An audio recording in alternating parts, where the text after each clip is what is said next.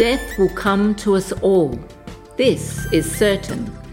And yet, there seems to be so much stigma, taboo, fear, and difficulty surrounding this inevitable part of life.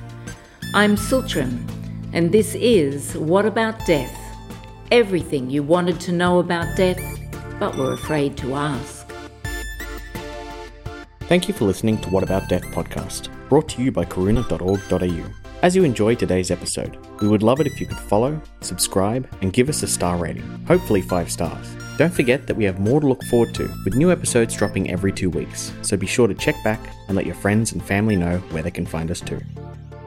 In today's episode of What About Death, I speak with Dr. Tess Moeke Maxwell, a research fellow at the University of Auckland in New Zealand and a founding member of the Te Arai Palliative Care and End of Life Research Group. Tess tells us about the view of dying and death from her perspective as a proud Maori woman and from her extensive experience, both personally and professionally, researching palliative and end of life care within the Indigenous community of New Zealand.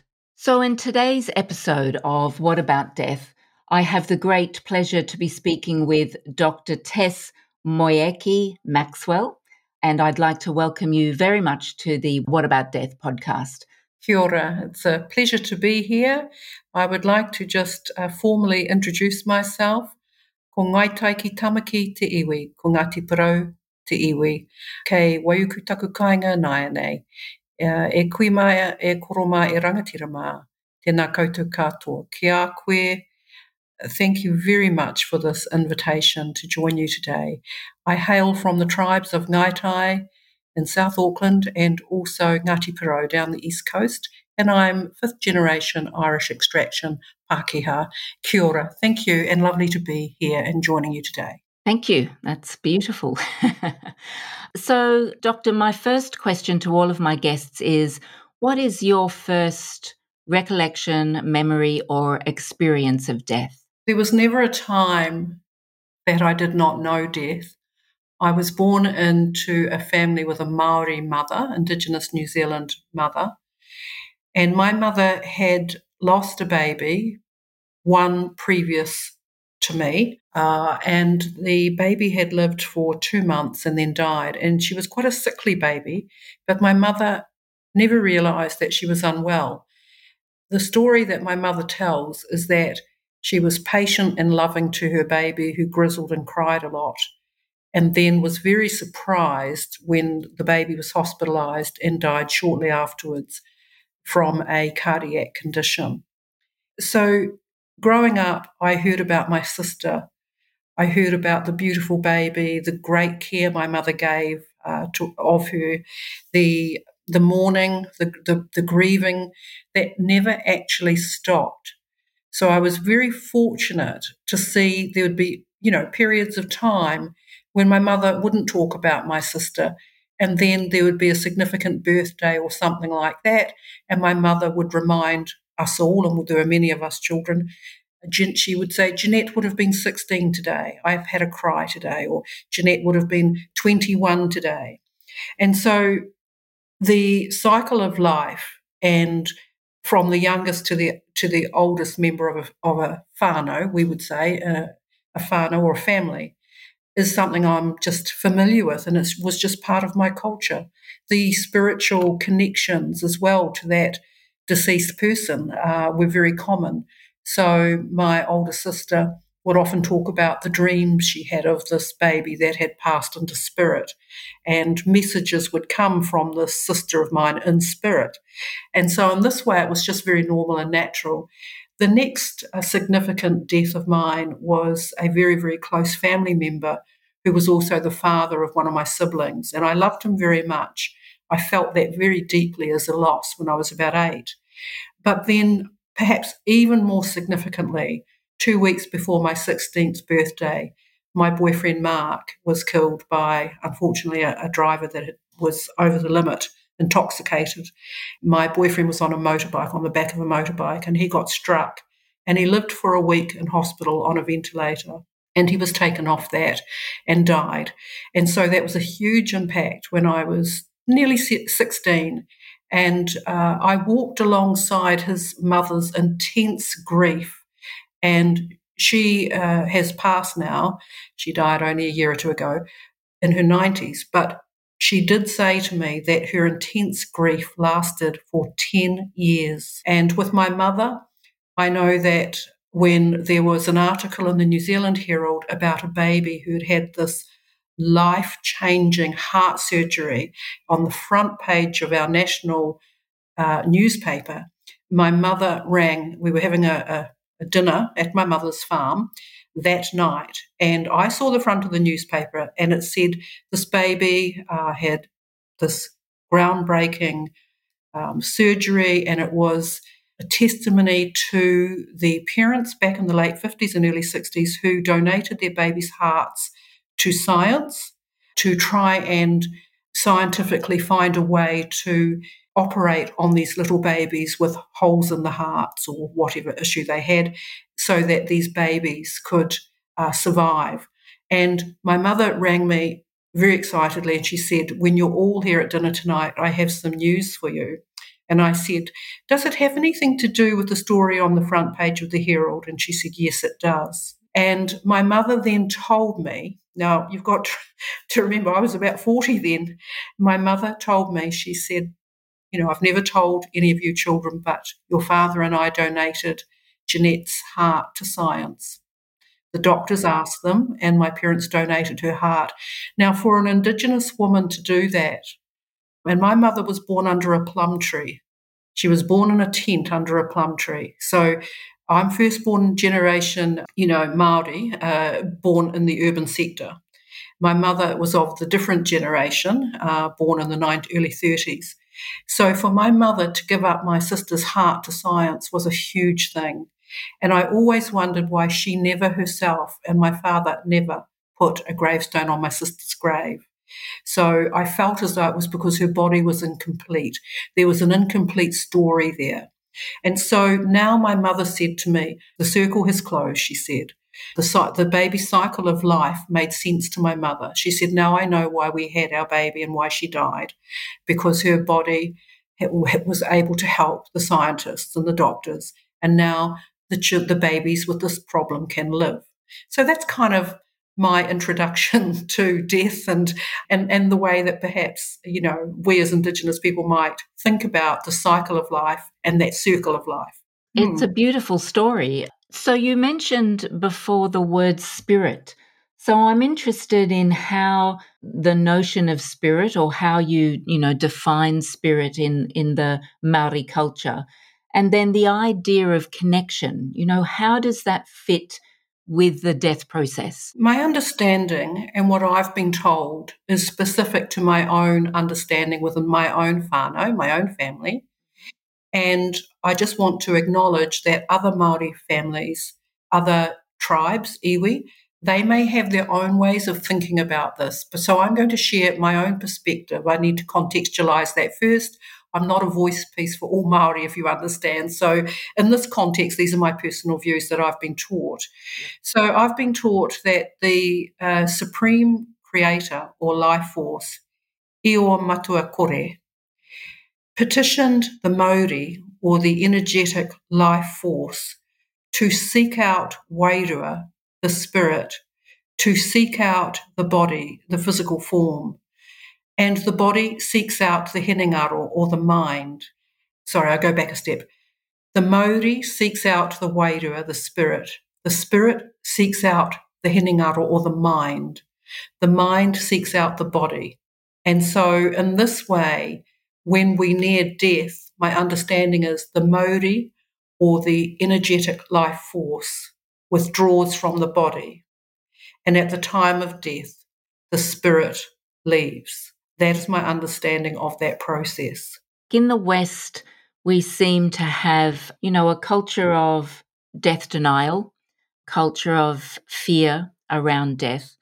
Because you've got this story behind a dying and death, do you find that there is that same sense of death denial or fear that the anxiety that comes with death? In my own culture and in my own whānau, look, honestly, I think everyone to some degree has some anxiety about the thought that their spirit is going to leave their body. And also with, um, you know, hospice nurses and, and people that I've uh, been working with for quite a long time. My partner's also a former palliative care nurse. What they tell me also is that we die how we live. And and I, I, do believe that. And so, if you're someone that has an anxiety in life and then someone in your family is dying, or perhaps you're facing your own imminent death, there's bound to be some anxiety that crops up.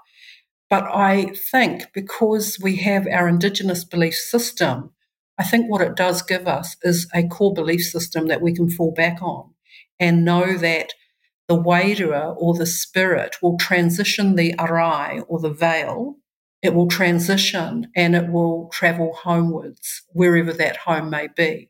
And we like to think that home is with our ancestors. And for those of us that have Christian backgrounds, we like to think those ancestors are waiting for us in heaven. But there is still that concept within our Maori philosophical understandings that there are many realms within the spiritual realms. So, and I'm I'm not an expert on that, so I wouldn't comment on that.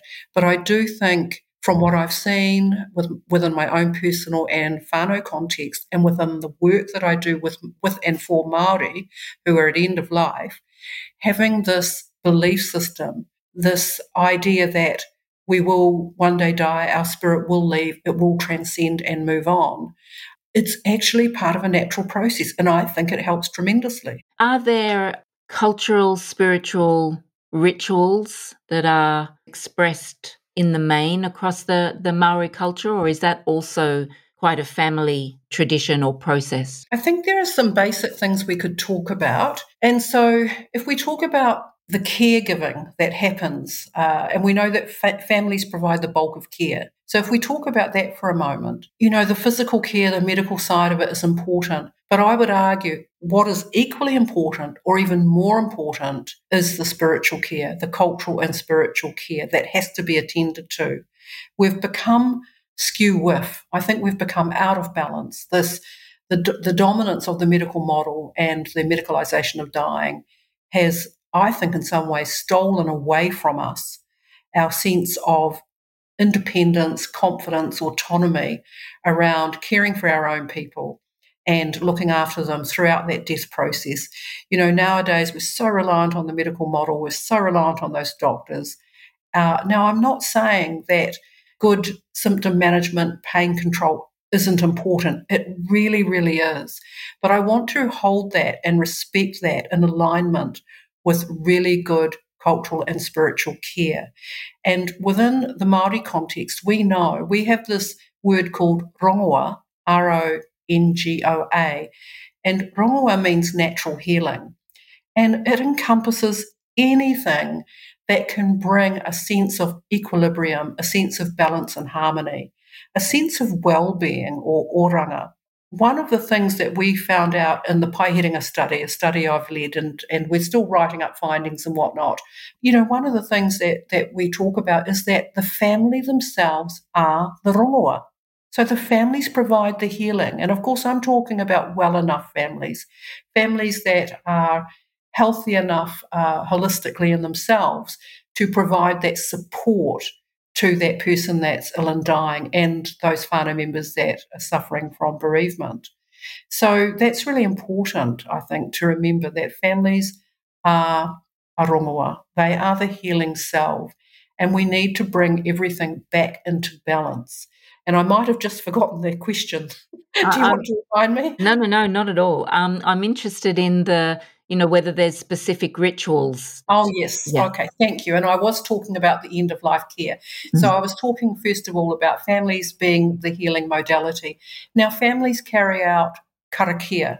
And what the participants in the Paeherenga study, and it was a study of traditional Māori end of life care customs, what those participants showed us is that the number one rongoa or natural healing is karakia and karakia are prayers, prayers, incantations, and chants.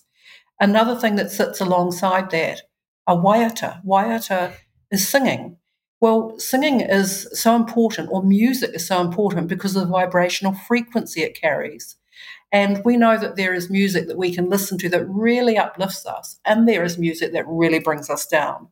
And so it's about bringing in those hymns, those uh, traditional songs that we may have to really uplift the spirit of the person that's passing over, and also those that are, are kind of walking alongside them that are grappling with uh, very strong emotions and reactions to what's happening. So that's kind of the, I guess, um, before death. Also, the rongoa extends to our natural healing medicines. And so we believe in the synergy of the beautiful energy from our from our natural plants. We have things like kawakawa, uh, kōwhai, kumaraho. There are lots of natural plants that we would use. We can use those as uh, like a, a cup of tea. We can drink them as a cup of tea. We can bathe in those. We can take them as an essence, or we can use them as an anointing oil.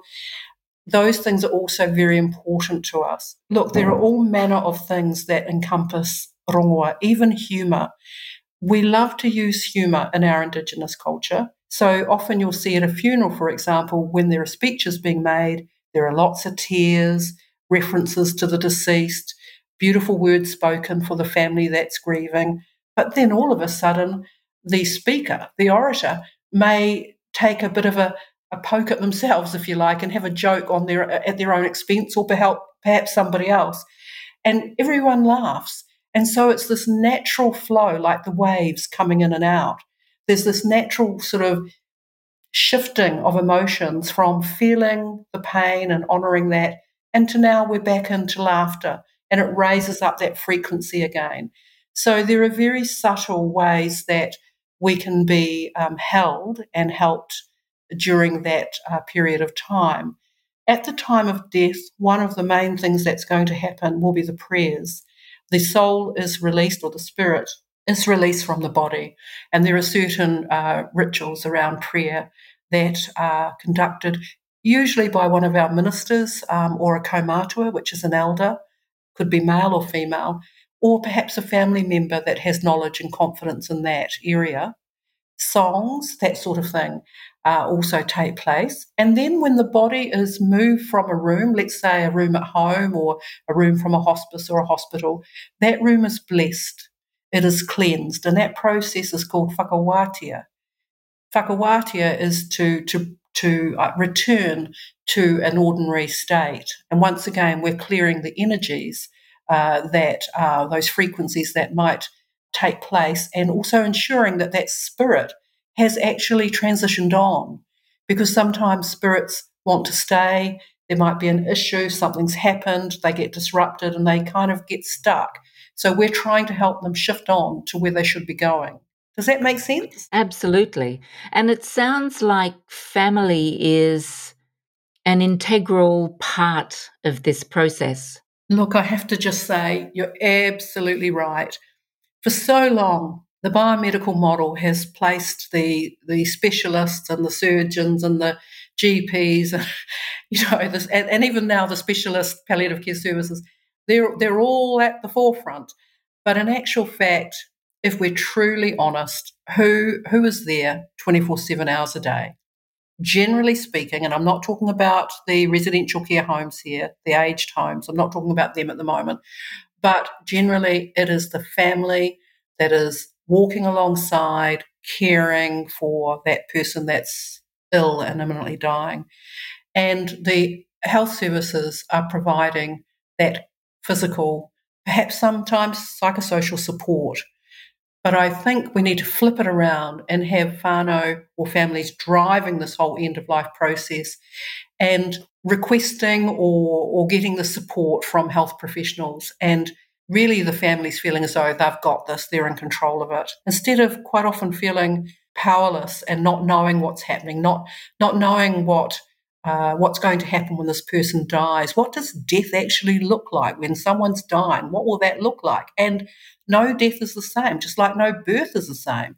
So, how does that look? When the medical model becomes the priority, it's often very difficult to fit in the, the cultural and spiritual aspects. So, how have you found in your research a way to try and influence that process, to try and influence the, the clinical medical model to incorporate both cultural and spiritual practices, whether at whether at home or or in the hospital? It's a very good question. Now we are very fortunate in New Zealand.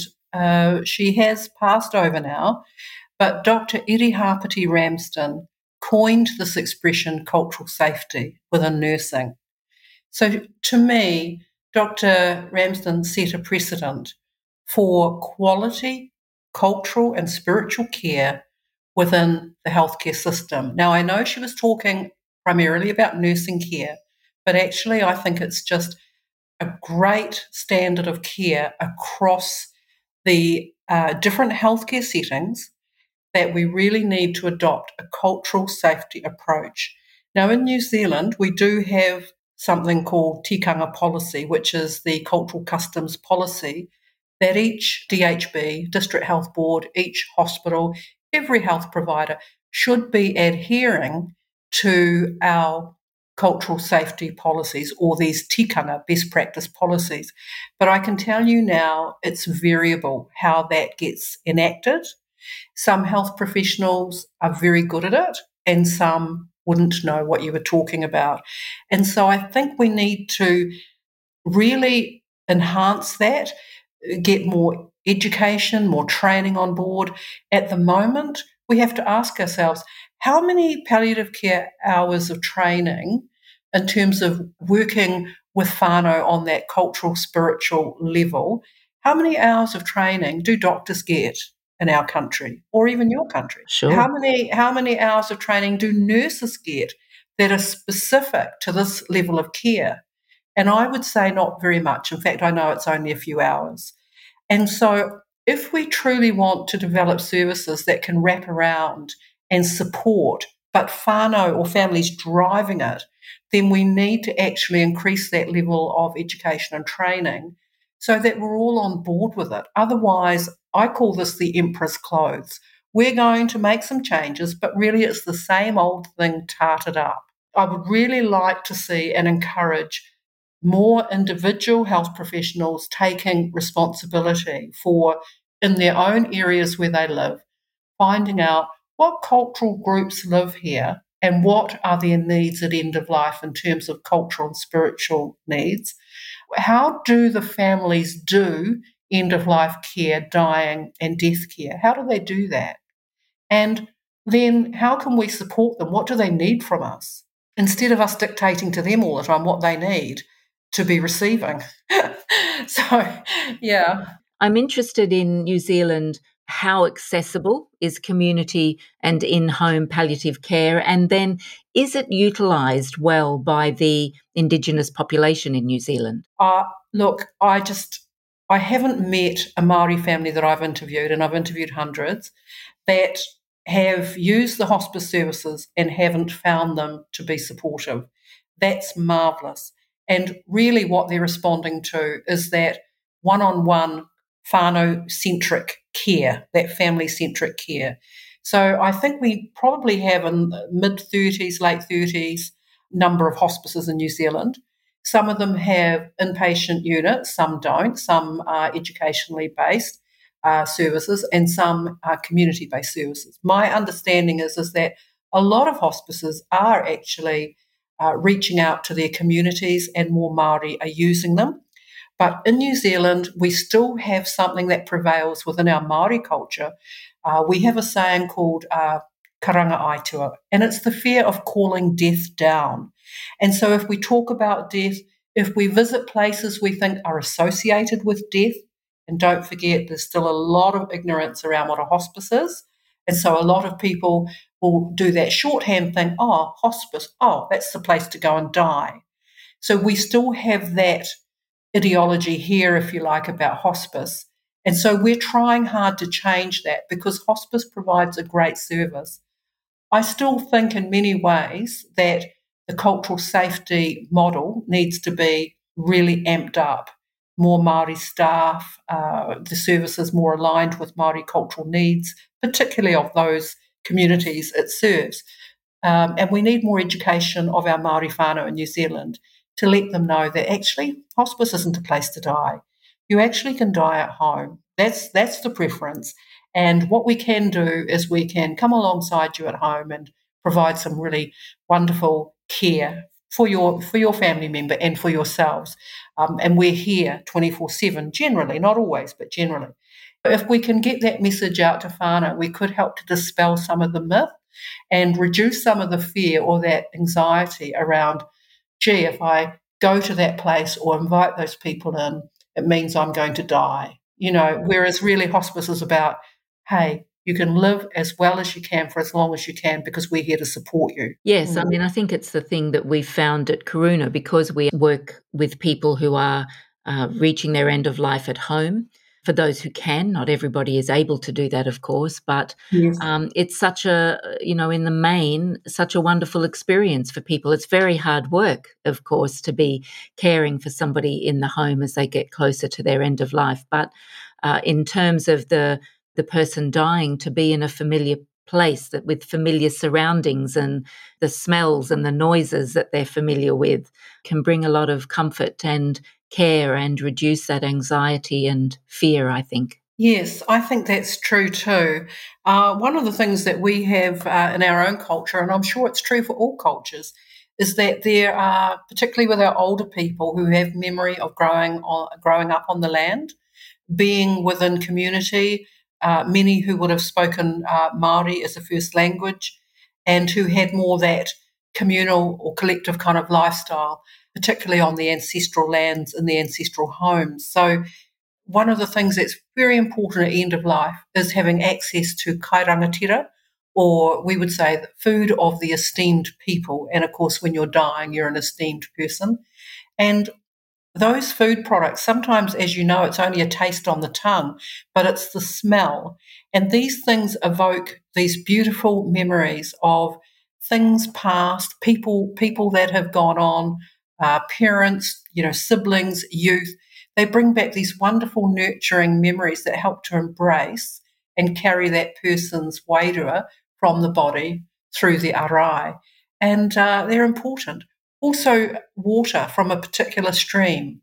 Uh, we're very connected to our landscapes um, as Maori, and so there might be particular streams which we believe have healing properties to us. So we want to drink the water from that stream, or we want to eat the puha, the um, you know the green vegetation from a particular river, or something like that.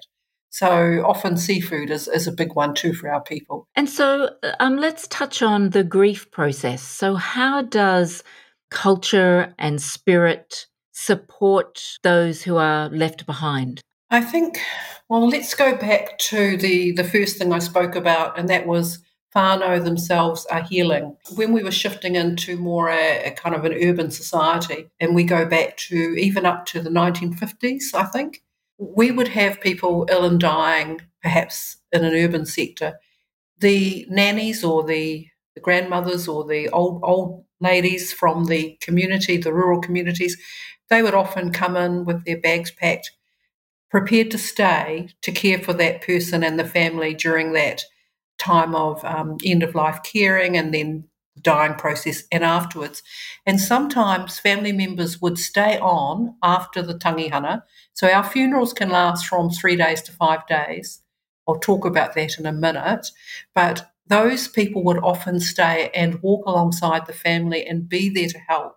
Now, it might be to cook a meal, help to look after the children, be, be a shoulder for people to cry on. That support was exceptional. Now, in a lot of families, uh, and it's through, I guess, colonialism, uh, assimilation, urbanisation. Some of those beautiful cultural aspects that we had are no longer. I'm really hoping that we can resurrect and reclaim some of those practices to help us because pretty much there are many Māori now that are living westernized lifestyles. You know, the nuclear model kind of prevails. So I think there are families that are still very traditional and one of the things that I try and do in the work that I'm doing is to take those stories, and I shouldn't say me, I have a team. So there's 30 of us, and I work with an elders group, the Te Arai Kahui Kaumatua. And what we try and do is we try and borrow those examples and stories of good practice at end of life for caring for the person who's ill and dying and the family. And we, we try and share those with families who have become culturally disenfranchised. So they have other ways of knowing and being because so many of our Maori families have have forgotten, have lost that knowledge.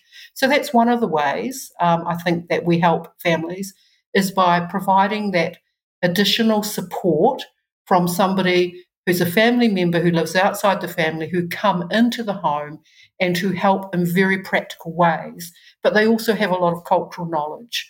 So that's knowledge of prayers, karanga, that's our traditional calling, um, waiata, singing and that sort of thing. It, it's all helpful.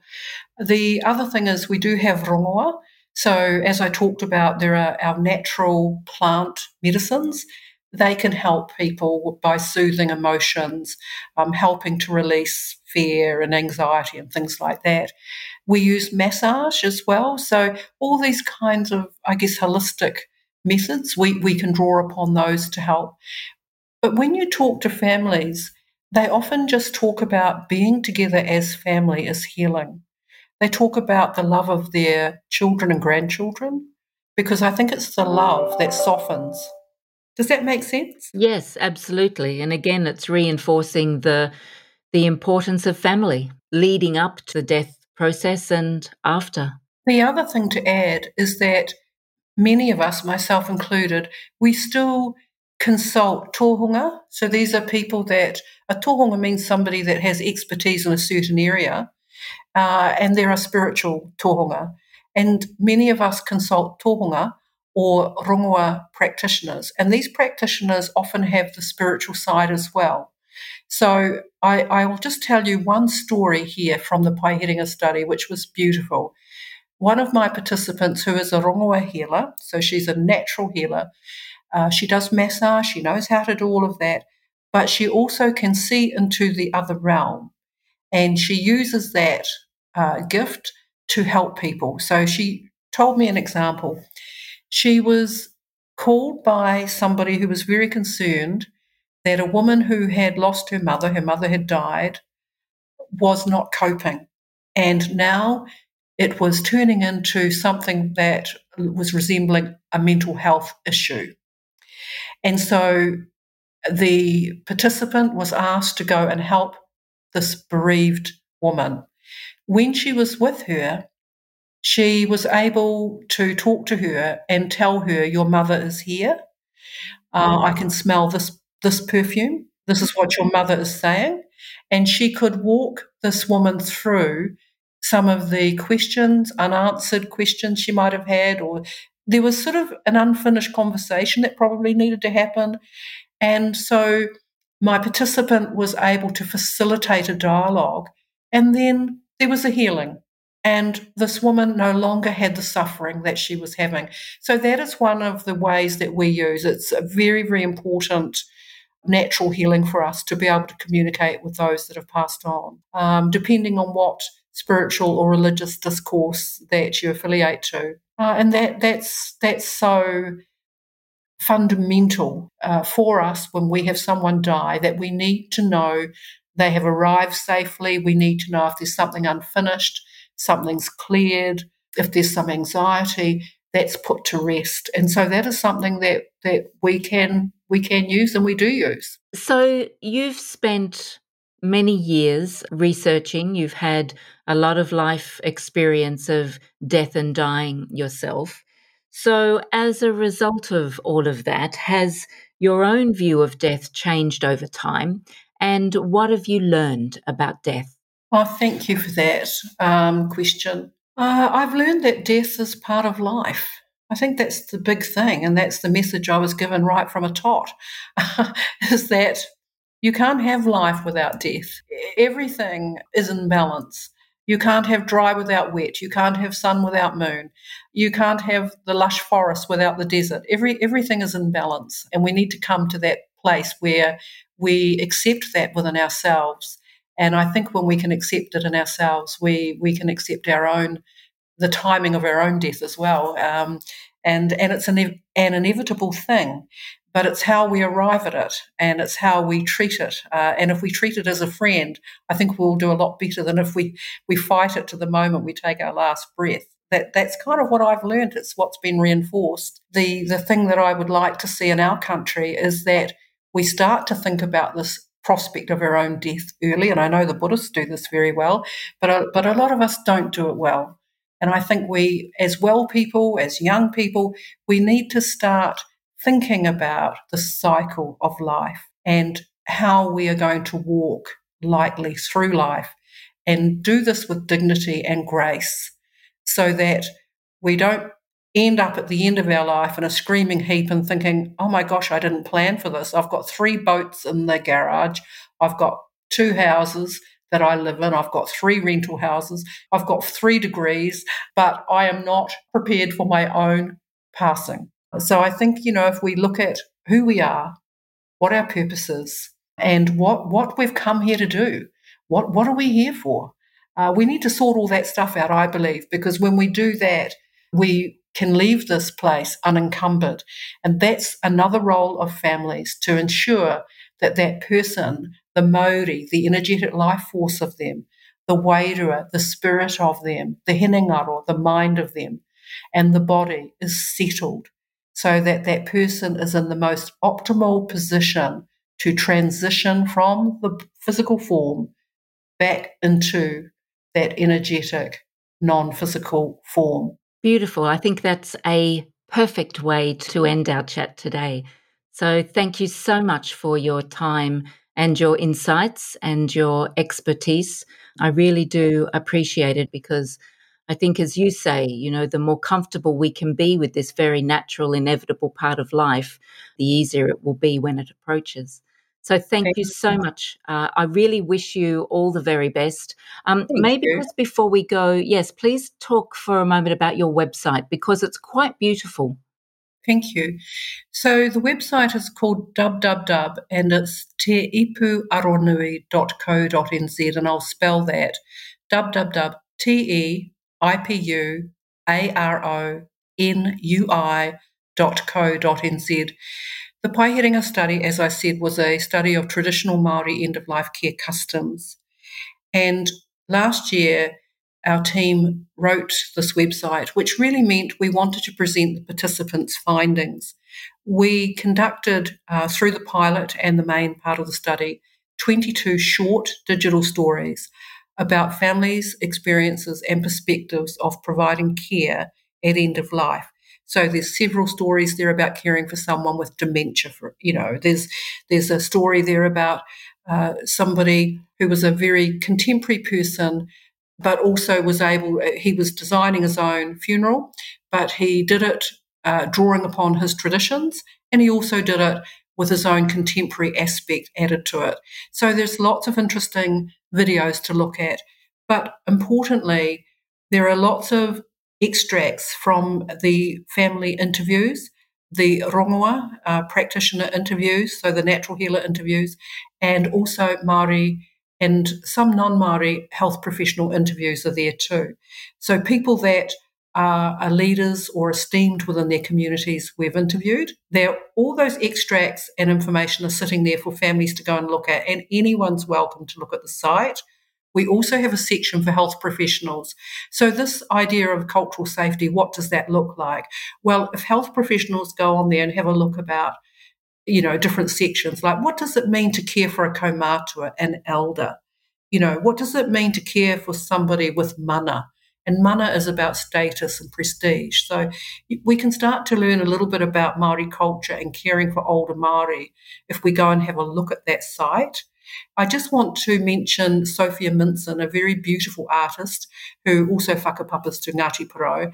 And uh, Sofia Minson and her husband and their business uh, donated to us images that she has done. She's a, a painter, and we have been able to use some of the images she's done around death figures, if you like, in Maori in Maori culture, and we've we've utilised them on our website. So yeah, I just encourage people to go along and have a look. And I just add that next year we've got something very exciting happening. We will have some information about another study uh, called Rapua Te Marama. So look for it next year, about mid next year, uh, because currently interviewing people. I've just finished the interviews for a COVID 19 study. So we've interviewed 61 families, rongoa people, funeral directors, and healthcare professionals people that have had experience of losing someone during a lockdown situation during COVID, the COVID period. We have photo, we've used professional photographers to photograph the storytellers, the families, and we've got a statement from each family which we're crafting from interview material. So we're going to have a photographic exhibition, and we think we're going to bring that online.